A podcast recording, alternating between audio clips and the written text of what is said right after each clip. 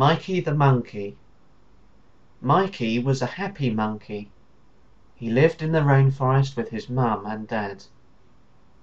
Mikey liked to swing in the trees and meet his friends. "Don't go too far," said Mikey's Mum. "I won't," said Mikey, smiling happily. Mikey swung backwards and forwards, up and down. He climbed to the top of the tree and slept in the sun. He climbed down low and waved to the ants.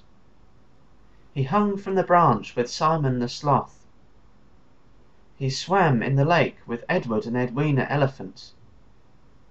He ate some fresh bananas with Adrian the Ape. He raced Charlie the Cheetah to the big rock. "Can't catch me!" shouted Mikey, swinging into the jungle.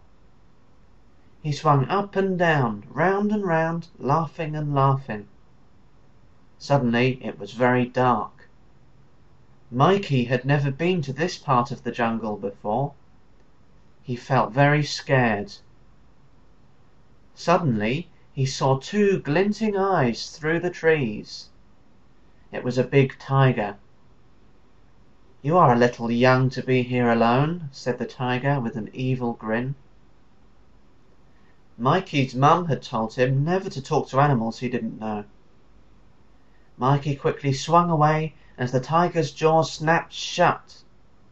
He swung away as fast as he could without stopping, but he was still lost. Then he saw a familiar pattern. It was Jerry the giraffe. "I'm lost!" cried Mikey. "I'll help you," said Jerry. "Climb up my neck."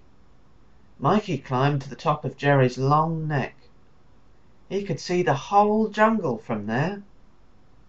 "I can see the big rock, the banana tree, and the lake," said Mikey.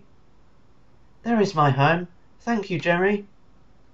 He clambered quickly back to his home. His mum and dad were waiting for him. He gave them both a big hug.